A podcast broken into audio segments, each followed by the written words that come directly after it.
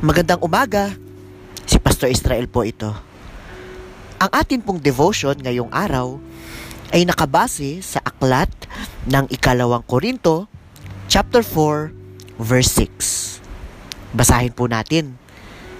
Sinasabi po doon, sapagkat ang Diyos na nag-utos na magkaroon ng liwanag sa gitna ng kadiliman, ay siya ring nagbigay liwanag sa aming isip upang makilala namin ang kaluwalhatian ng Diyos na nahahayag sa mukha ni Kristo.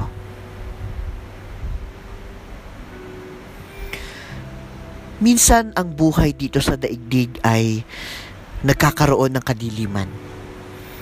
Minsan ang kadiliman ay dala ng kalungkutan, kawalan ng pag-asa, ng kasalanan, at marami pang iba na hindi naaayon sa naisin ng Diyos.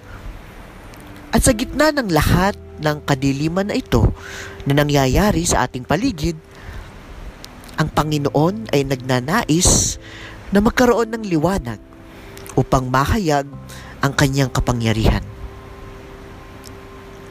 Sa talatang ito, sinasabi ni Pablo na ang liwanag na nagmumula sa Diyos ay perpektong naihahayag sa pamamagitan ng ating Panginoong Hesus.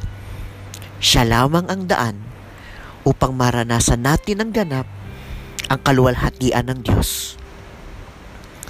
Kaya naman, kahit ano pa ang ating mga nararanasan sa buhay, sa gitna ng mga dilim na dala ng ating kalungkutan, ng mga pagsubok sa buhay, o kahit ano pang mga karanasan, si Jesus ang daan upang magkaroon tayo ng liwanag sa ating buhay.